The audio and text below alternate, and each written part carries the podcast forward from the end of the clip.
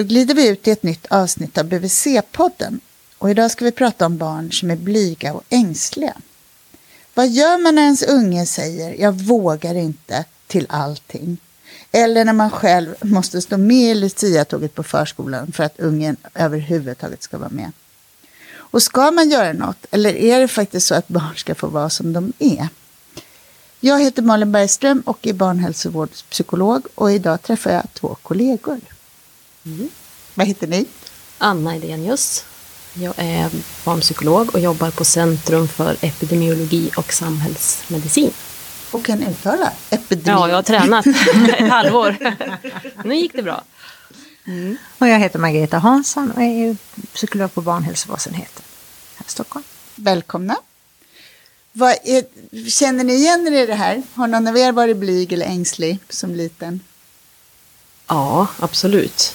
Eh, jag tänker att de allra flesta av oss nog känner igen oss i det här på något sätt. Antingen att man känner igen sig själv eller att man känner igen det hos sina barn eller någon annan man har nära sig. Mm, det tror jag också. Man har någon i sin närhet som man funderar på. Ska jag pusha eller ska jag inte?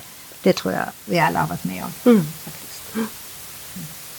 Tycker ni att det finns ett ideal? Nu ställer jag en sån ledande fråga bara för att jag själv tycker saker. Men jag, tycker, jag säger det rakt ut istället. Jag tycker att det finns ett väldigt ideal kring att vara utåtriktad mm. och social och så idag. Håller ni med om det?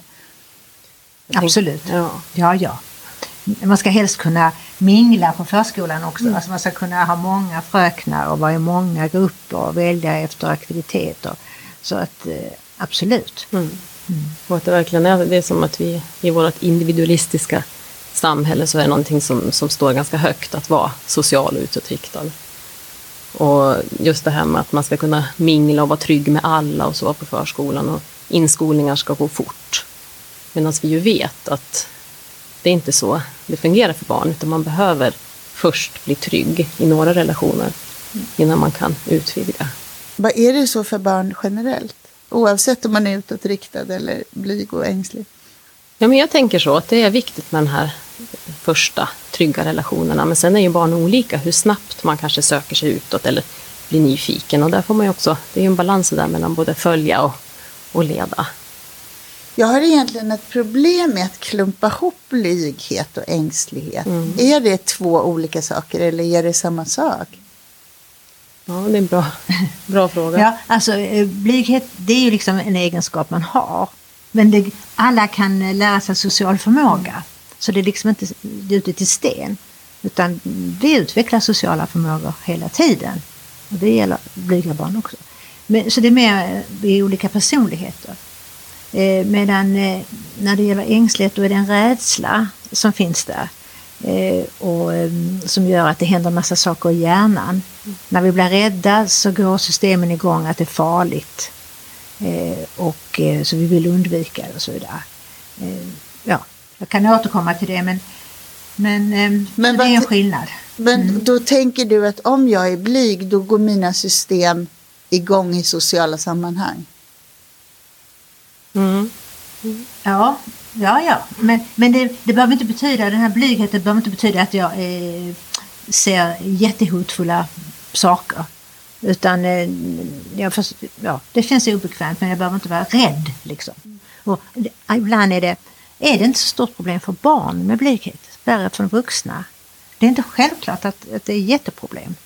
Men precis, och det är väldigt viktigt att komma ihåg det. Att det inte är säkert att barnet är bekymrat utan det är precis det man behöver undersöka. Att vara att vara blyg och försiktig i nya situationer situationer med nya människor, det är också ett starkt överlevnadsvärde i det. Det är ju någonting, något fint och något viktigt att man kollar in lite först innan man kanske kastar sig in i, i en ny situation. Men, men eh, där är ju barn olika. En del behöver kanske hjälp just med det, att våga och bege sig ut i världen, medan andra barn behöver hjälp med det motsatta. Att vänta och stanna till och, och kolla av först. Men betyder det att ängslighet skulle kunna vara både hos dem som kastar sig ut i saker och är mer extroverta? Ja, det skulle man kunna tänka, men att man kanske inte stannar upp och känner efter. Utan då kanske man behöver hjälp med, med det. Men det du sa, Anna, att man behöver undersöka om, om det är ett problem för barn att jag är mm. blyg eller inte. Hur undersöker man det? Dels så ska man ju prata med barn Det är jättebra och viktigt att göra det. Och fråga dem. De kanske upplever det på ett helt annat sätt än, än vad jag tänker som, som vuxen, som förälder eller som, som BVC-sjuksköterska. Utan man kan prata med barn och undersöka och vara nyfiken och fråga. Så det är det första. Och sen så får man ju, man kan prata med förskolepersonalen och, och höra, är det här någonting som de upplever att det här barnet blir begränsad av? Att man kanske inte, man kanske drar sig undan för mycket eller man tittar nyfiket och verkar vilja leka, men man vågar inte riktigt. Alltså att man, att man just utforskar nyfiket och funderar tillsammans, både med barnet och med kanske den andra föräldern och med förskolan. Är det här något som, som verkar hindra barnet på något sätt? Hur gör man på BVC då? Sätter man ord på det eller benämner det om man ser att ett barn är blygt under ett besök? Jag tror inte man sätter ord på att eh, ja, du verkar blyg eller så. Men däremot så, så säger man till exempel att ja, eh, du vet ju inte riktigt vad vi ska göra här idag. Nu ska jag visa för dig. Eller att det var lä- länge sedan vi sågs. Eller, alltså, så man, man sätter ord på att man ser någonting. Men inte att eh, du är blyg. Men man, eh, man vänder sig till barnet och, och liksom fångar upp det. Att, ja, till exempel. Eh, du vet ju inte vad som ska hända. Men jag ska visa dig. Det är intressant att eh, BVC säger att eh, de genomför tre och fyraårsbesök på i stort sett alla barn. Så det är sällan de får gå hem för att de är för blyga. Men det är det som är deras grej, att de kan. De kan det, ja. Ja, är det precis. häftigt? Ja, det är Ja. helt otroligt. Ja, de är ju otroligt skickliga på det. Jag tänker hur ofta de som träffar alla barn möter ett barn som är ja, men oroligt eller lite ängsligt eller blygt och, sen, eh, och kanske inte ger så mycket kontakt i början. Och sen så går barnet därifrån och liksom skuttar därifrån. Eh, Och kanske säger till sin förälder att det här var ju kul eller hon var ju snäll eller ska inte vi gå hit igen eller så. Fast de ger spruta ibland. Ja, men precis. Till och med det kan bli något, något bra. Och jag tänker så att varje gång som, som det händer så har ju BVC-sjuksköterskan verkligen gjort någonting helt fantastiskt. Därför att det här barnet har ju fått med sig en ny upplevelse av att kunna komma och övervinna den här, det här motståndet eller den här ängsligheten eller rädslan. Och det tar man med sig sen ut i livet. Och jag tänker även föräldern får med sig något fantastiskt. Precis. Att, De får okej, också med sig att åh, det är inte så ovanligt att de är väldigt imponerade över sina barn efter tre fyraårsbesök. Mm. Och stolta. Ja, det här gick ju bra, det trodde jag aldrig eller så kan man säga. Och då får man också med sig att ett visst förhållningssätt Ja. hjälper barn att överkomma sådana där. Precis. Men nu pratar ni om tre fyraåringar. Det tänker jag också spontant att man ser olikheter där mellan barn med olika personlighetstyper. Men eh, eh, hur ser det ut den här utvecklingen över tid? Om man, jag tänker på 18 månader som kan vara väldigt hur som helst i kontakten. Är det, kan man vara blyg redan när man är ett och ett halvt år? Jag tänker, Jag har jobbat med en tjej som var eh, två ungefär. Och hon var extremt blyg. Så det var liksom inte snack om saken. Föräldrarna hade tyckt det var jättejobbigt. Eh, måste tänka, men 18 månader vet jag 17. Och sen tänker jag att, att man också kunna se i forskning att, att en del spädbarn faktiskt föds med en stark känslighet eller att känna obehag tidigt och som ett överdri, en överdriven ängslighet och rädsla och så. Men att om, det behöver inte betyda att det barnet utvecklas till att bli en orolig och ängslig vuxen, utan det beror på hur man bemöter det här barnet. Men att det också kan få vara blygt över tid. Ja, så kan det vara. Vad tänker ni om relationen mellan ängslighet och ångest då? Jaha. Ja, Nej, men ängslig, när man är ängslig, då går ju hela det här systemet igång. Alltså både med, med kroppen och den känslomässiga starka reaktionen. Och det är ju väldigt obehagligt. Och det kan ju, när det är starkt så kan man ju säga att det är ångest. Det är väldigt obehagligt. Och att känna rädsla som ju också är helt eh, livsnödvändigt för oss. Vi skulle inte överleva om vi inte hade rädslor.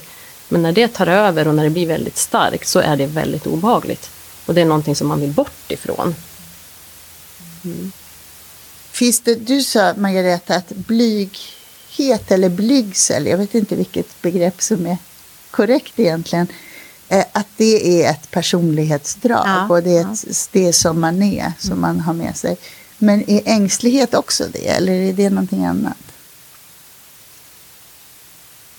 Svår, svår fråga. ja. Jag tänker att det, att det hänger ihop, att det kan vara svårt att veta. Stark blygsel kan ju också leda till ängslighet och, och tvärtom. Om man får, tycker att det är jobbigt i sociala relationer, att man är ängslig, så kan man ju också uppleva som blyg, att det är svårt att särskilja riktigt vad som är vad. Men vi vet att eh, stora undersökningar visar att så många som hälften ungefär av alla vuxna i västvärlden beskriver sig själva som blyga, i alla fall i vissa situationer.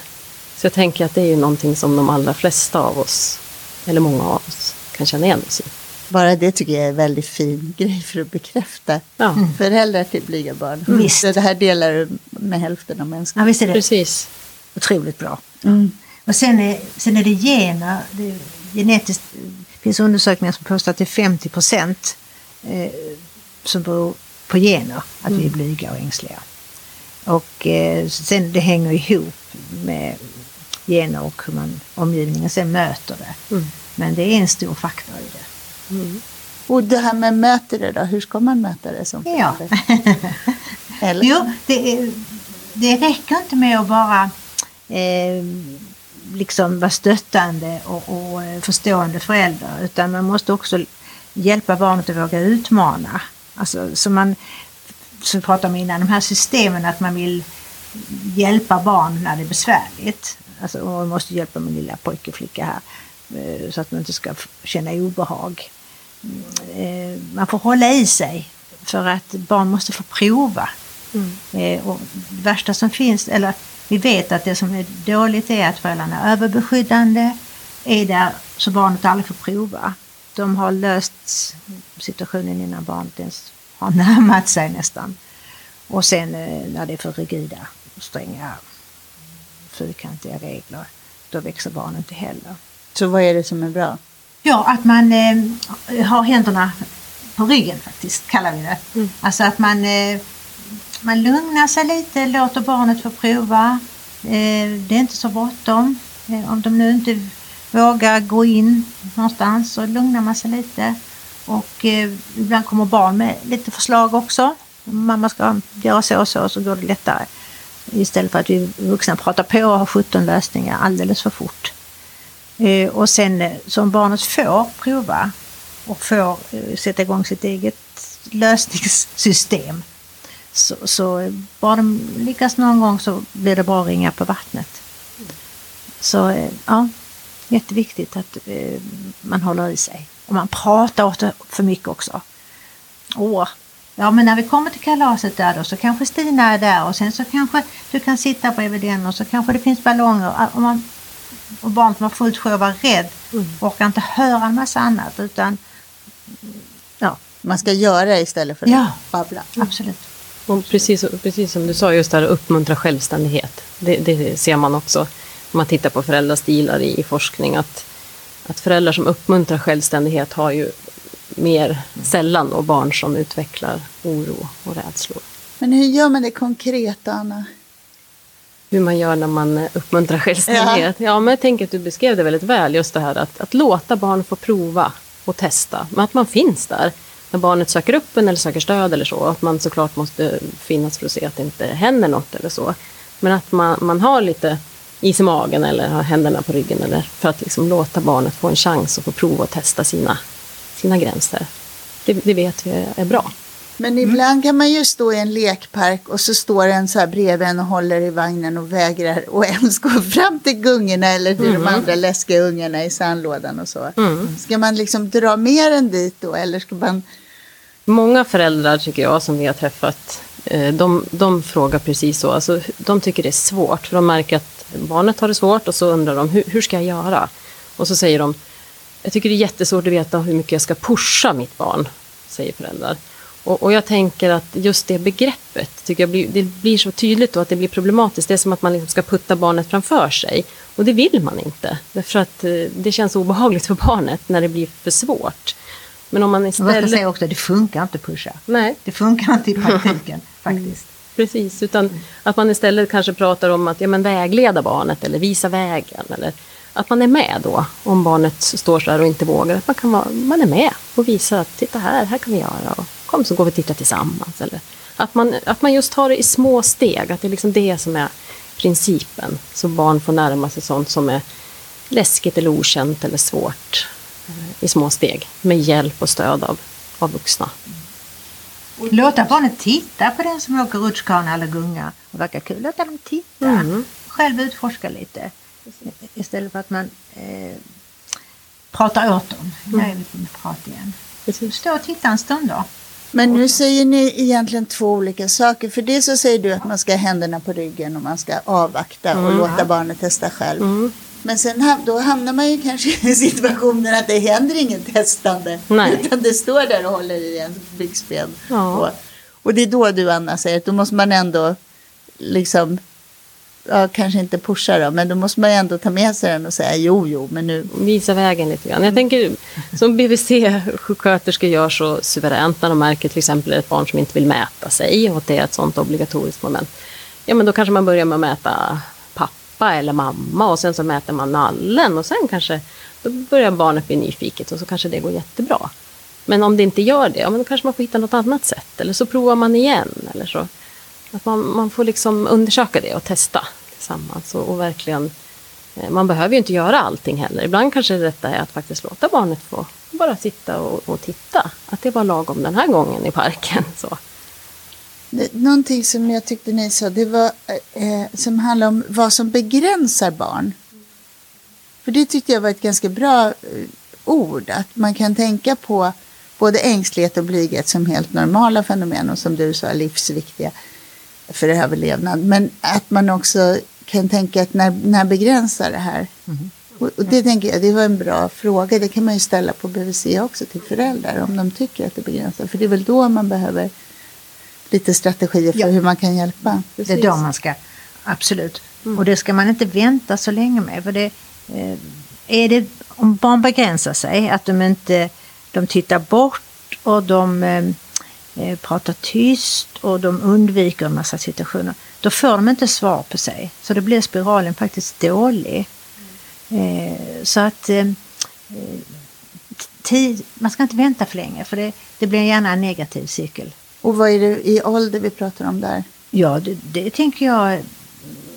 Eh, jag tycker jag väl absolut. Eh, hur- alltså, att barn vågar titta och våga säga nej och våga liksom ta lite plats. Ja, det gör ju småbarn ofta.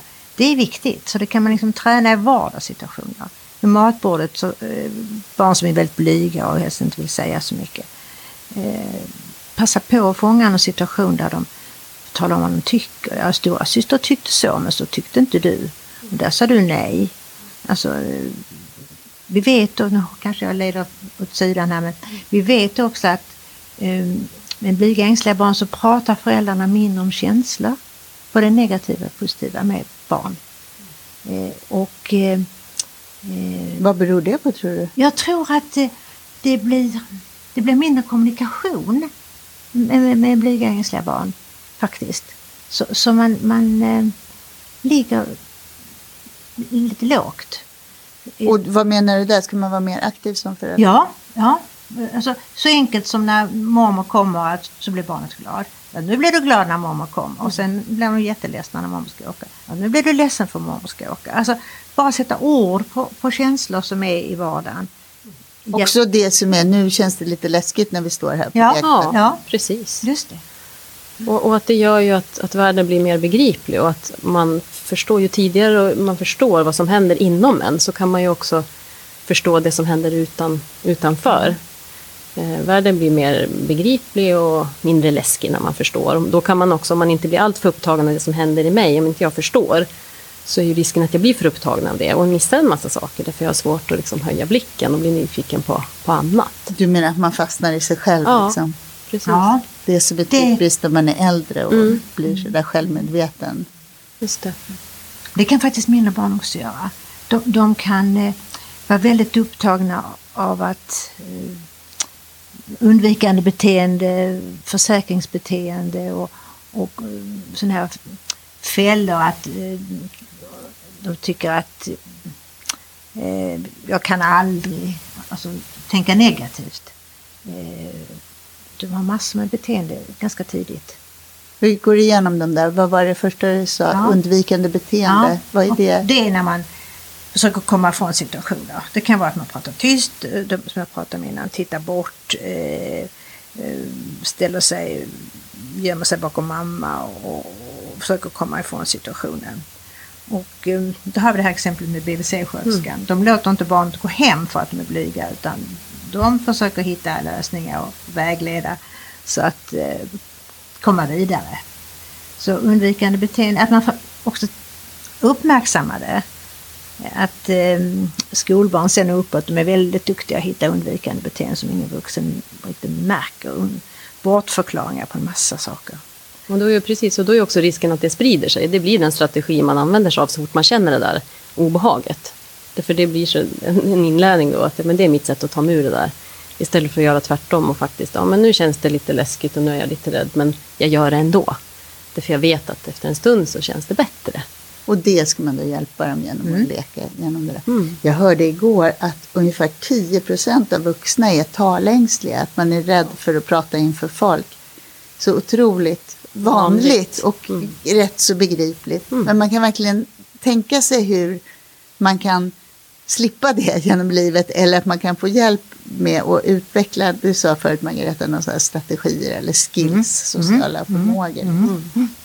Precis. Men så tror jag att om vi hjälper barn tidigt så, så tar vi bort en del blyghet och ängslighet i vuxen ålder. absolut. Så, så, att, för just det här att föräldrar gärna vill ehm, de vill hjälpa sitt barn och ska inte liksom vara utsatta för obehagliga situationer. Man är där för snabbt. Ehm, det då gör man ju en björntjänst. så att kan man vid tre, fyra års besöken eh, fånga upp det här och hjälpa föräldrar och, och, och fundera på att eh, se att barnet är mer kapabel än vad de tror och, och, förstå att de inte är taskiga om de inte super Låta barnet komma undan eller slippa? Nej, eller så, så kan, kan man göra jättemycket. För det är ju välmening, man vill sina barn väl. Alltså. Precis, och det är också något naturligt att vi vill skydda och ta hand om våra barn. Vårt omsorgssystem kickar igång och vi vill skydda. Eh, men att man då får tänka att okej, okay, ja, men jag måste också hjälpa mitt barn att, att klara av det här. Så det är ju ingenting dåligt, det är något jätteviktigt och bra att, vi, att omsorgen aktiveras. Men att hitta en balans där, att inte skydda barnet för mycket så att det faktiskt blir ett, ett bekymmer, att man börjar undvika situationer. Och jag tror de flesta föräldrar vet, eller man ska kan, barn som är rädda för vatten. Eh, och, så, och när de har kunnat doppa tårna, de är så lyckliga och stolta. Mm. Så har man som förälder sett liksom att när barnen väl kommer över så mm. liksom, ja. Då växer de och det stärker självkänslan. Så det är inte så mm. svårt ändå att peka på att eh, mm. Att hjälpa sitt barn att lyckas helt enkelt. Mm. Du sa Margareta, så sa du eh, försäkringsfrågor eller försäkringsbeteende. Ja. Vad är det för något? Mm. Det är när man frågar samma sak om och om, och om igen. Eh, man till exempel, eh, man kan eh, säga, eh, mitt barn säger mamma du ska lämna mig på förskolan imorgon. Ja, sa mamma. Jag ska lämna imorgon. Mamma, du ska lämna mig om och om och om igen. Då hjälper det inte hur många gånger vi än försäkrar. Utan försöka få tag i känslan. Du vill att eh, mamma ska vara med dig på förskolan eller du vill inte lämna mamma. Åh, säger barnet då. Och då behöver de inte ha den här frågan om och om igen. Så om man hittar känslan, vad det handlar om och sätter ord på den så hjälper det barnet mm att släppa det. Precis. kan de ändå vilja. Alltså de vill ju mm. kanske att mamma ska vara med. Ja, men att det är skillnad på vad barn vill och vad barn behöver att få sin känsla bekräftad, det är viktigt. Det behöver inte betyda att man alltid följer barnet, att den får det som barnet vill. Jag undrar om du också sa säkerhetsbeteenden, var det det du sa? Som...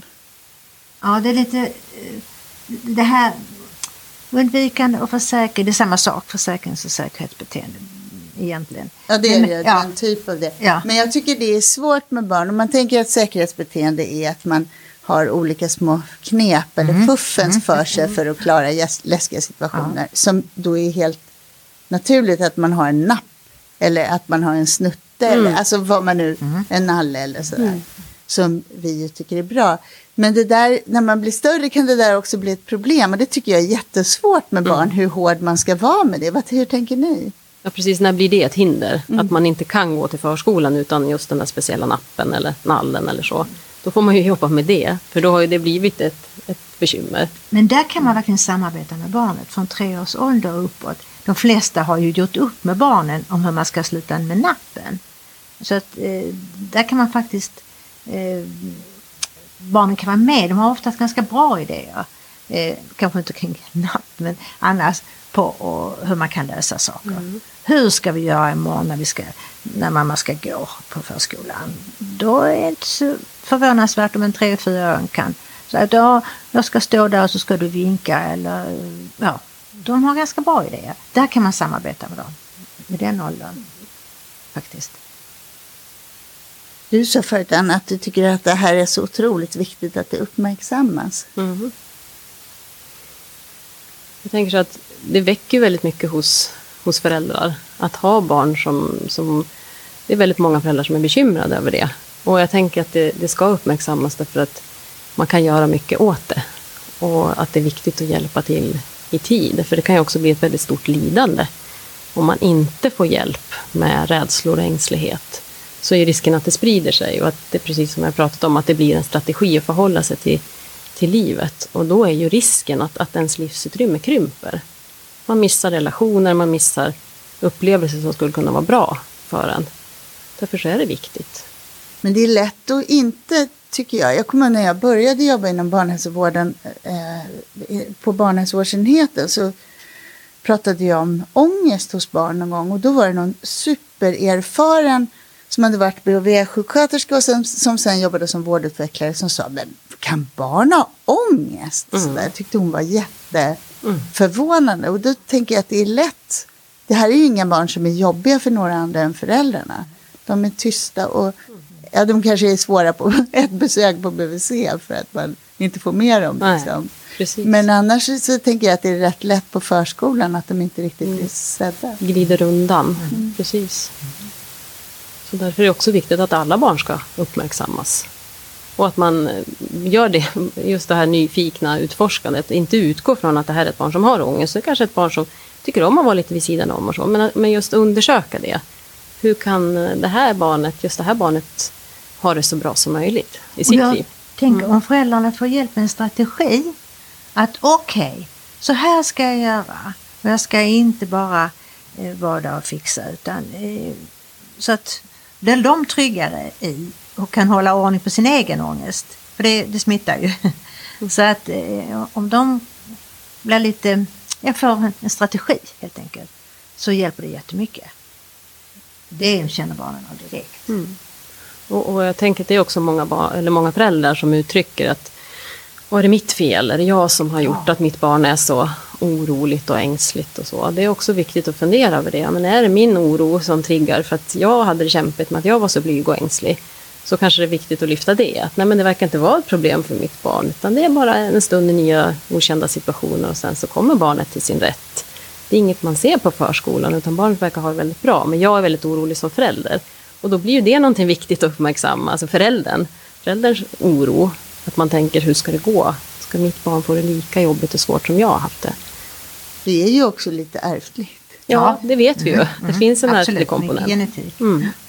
Men det är också föräldrar som blir irriterade och, förbannade och, och tappar tålamodet när barn inte vill och inte vill och inte vill. Gud, jag kommer ihåg att jag hade betalt någon dyr simskola som jag egentligen inte alls hade råd med. Och så var det alldeles för läskigt. Ja. Det där, och man, någon kallt vatten och någon liten ämlig unge som skulle droppas ner i det där. Och, man, och jag kommer ihåg det där hur jag liksom slets mellan och låta honom slippa och att ändå försöka få honom att simma i den där jäkla vattnet med. Ja, ja men så, så kan det vara.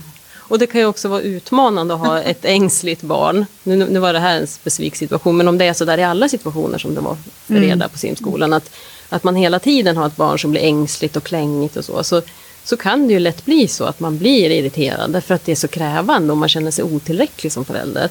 Och då blir det ju lätt så att när barnet är rädd och ängsligt så aktiveras ju anknytningssystemet och barnet vill ha skydd och, och tröst.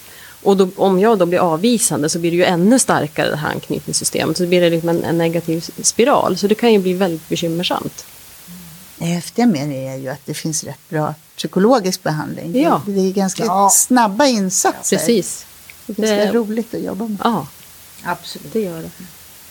Jag tänker på en annan grej och det är att jag tycker när jag är med på BVC att jag inte sällan hör föräldrar säga att hon är blyg eller hen är blyg eller han är blyg. Och så är det egentligen andra grejer det handlar om. Jag tycker att blyghet har blivit ett samlingsbegrepp för en massa svårigheter som unga kan ha. Där jag som psykolog egentligen kan tänka att det där skulle jag verkligen vilja förstå mer av. Vad är det som gör att det här barnet inte kollar med ögonen alls? Mm. Eller så? Känner ni igen det? Mm. Ja, alltså att eh, jag tycker ofta vi missar om barn lever i spänningsfält som jag kallar det. Till exempel att föräldrarna, det är väldiga spänningar där. Eller eh, föräldrarna tycker förskolan är skit och, och, eh, och så tycker de om sina fröknar. Alltså, det är spänningsfält barnen lever i. Det får de illa av. De kämpar så för att fröken ska bli glad på förskolan och mamma och pappa ska vara glada. Eh, så vanliga välfungerande barn kan plötsligt bete sig så man undrar vad det är frågan om. De biter, de slåss och de har sig. Det är för mycket känslomässigt för dem att han- hantera. Eh, Så eh, Så det är kan- mycket annat som, som eh, ligger där och spökar. De kan också bara dra sig typ undan. En del ställer till och andra drar sig undan. För att de, det är för mycket de håller på att ta hand om känslomässigt. Och ju mindre de är ju mer behöver de ha alla tentaklerna ute. Så att eh, de känner av stämningar, de känner av men begriper inte riktigt, förstår inte. Så, eh, ofta tror jag det är sådana faktorer som gör att barn drar sig undan eller ställer till. Det, jag tänker den här vanliga blygheten. På BVC så träffar de ju alla barn. Och, och när det är det, det normala är ju att efter en stund så släpper du och att blir, barnet blir friare. Men om det inte blir det. Mm. Om man är på BVC ett helt besök och det faktiskt är lika svårt att få kontakt med barnet när man ska säga hej då. Ja men då ska vi bekymra oss och fundera precis just vad, vad beror det på. Och, och lägga det pusslet och höra hur det fungerar på förskolan och hur det fungerar hemma. Och, och sådär. Så det, det är viktigt. Och inte bara utgå från att det är en sak utan nyfiket utforska. Ta reda Det på verkar vara mer. lite ledord här. Ja. Det är bra. Vad var det andra? Jo, om det, om det begränsar. Ja. Just det. Är det några andra sådana ledord som ni vill skicka med? Jag tänker mycket på många föräldrar som frågar just här, ja, men hur, hur stärker jag mitt barns självkänsla? Det är många Mm. som frågar. Hur gör man det? Och just det här att, att eh, vara nyfiken på sitt barn och uppmuntra och att hjälpa barn att lyckas. Både i relation till andra men också med, jag tänker du brukar ofta prata om det Margareta, det här med att det är så viktigt att lära sig bemästra sin kropp. Alltså att lyckas motoriskt är viktigt Mm. för små barn. Så att, att lyckas relationellt och motoriskt och att eh, bli bemött med nyfikenhet och uppmuntran, det vet vi är jättebra för alla barn. Och en sak till. Eh, Det de tycker om att göra, alltså eh, det de, de kompisarna de vill leka med, gör mer av det. Eh, Det man tycker om, gör, mer av det istället för, ja, det stärker man självkänslan genom att de får göra det de är bra på eller vill och önskar också. Även om det är att man vill sitta framför en skärm. Ja, där finns gränser. Precis. Just det, skillnad på vad barn vill och vad barn behöver. Det är också en sån här viktig, viktig sak som man kan ha i åtanke. Men självkänsla och blygsel och ängslighet, är det självklara samband där? Det behöver ju inte vara det. Precis det här att det är inte alls säkert att det, det barn som vi upplever blygt, att det upplever att det är ett problem. Det behöver faktiskt inte vara så. Därför är det så viktigt att, att fundera och inte utgå från att det är på ett visst sätt. För det är också häftigt med barn som har en väldig integritet från de är små tycker jag. Ja. Som kan uttrycka sig som blyghet men som snarare handlar om att man har en himla tillit till sig själv och väljer sina situationer. Och, Precis. Det blir mycket utrymme också att, att eh, utveckla sin analytiska förmåga och kreativitet. Och när man, när man är, kanske att man är mera observerande än att man liksom kastar sig in direkt i en, i en kompisgrupp till exempel. Så det, En annan sak som jag har tänkt på med mina egna barn som förvånade mig när jag blev förälder, det var att jag trodde alla barn var inriktade på relationer. Mm. Men så är det ju inte. En del barn har ju helt andra grejer som de är fokuserade på. Ja, Som det att plocka sönder små grejer eller att bli bra på saker eller precis. kunna klättra eller Just vad det nu är. Det är jätteviktigt. Då är det det som är lustfyllt för det barnet. just. Mm. just då. Ja. Tackar jag så mycket för att ni kom hit och pratade om det här. Och så glider vi ut från det här avsnittet.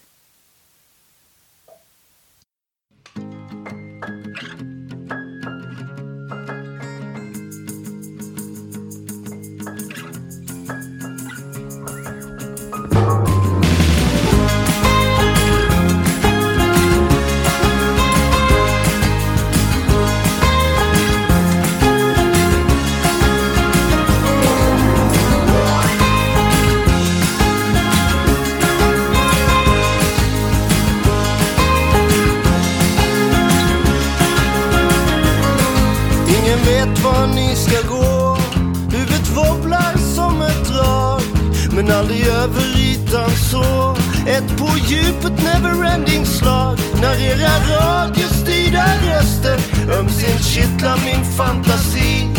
Flipper spelar sönder impulserna för mitt självbedrägeri.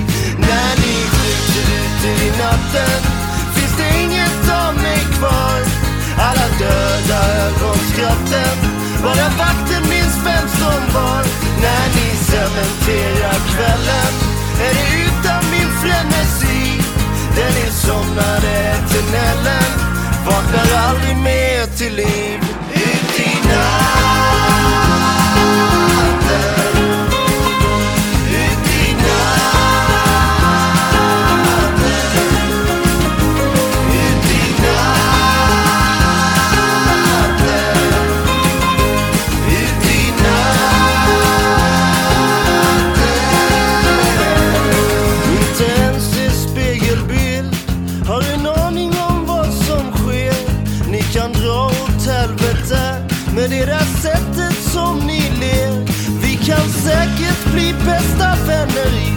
Eternal sunshine of the spotless mind. Men inte riktigt när du bara älskar mig genom rök och vodka lime. När ni skjuter ute i natten finns det inget av mig kvar? Alla döda ögonskratten Bara vakten minns vem som var. När ni cementerar kvällen Är det utan min frenesi. Den insomnade eternellen vandrar aldrig mer till liv. Ut i natten Ut i natten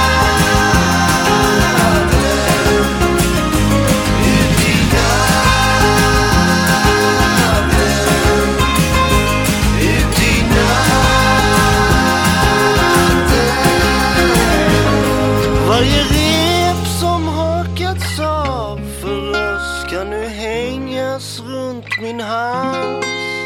Men jag minns varenda kväll förstås. Och precis ingenting alls. När ni skjuter ut i natten finns det inget av mig kvar. Alla döda ögonskratten Bara vakten minns vem som var. När ni cementerar kvällen den insomnade tunneln vaknar aldrig mer till liv.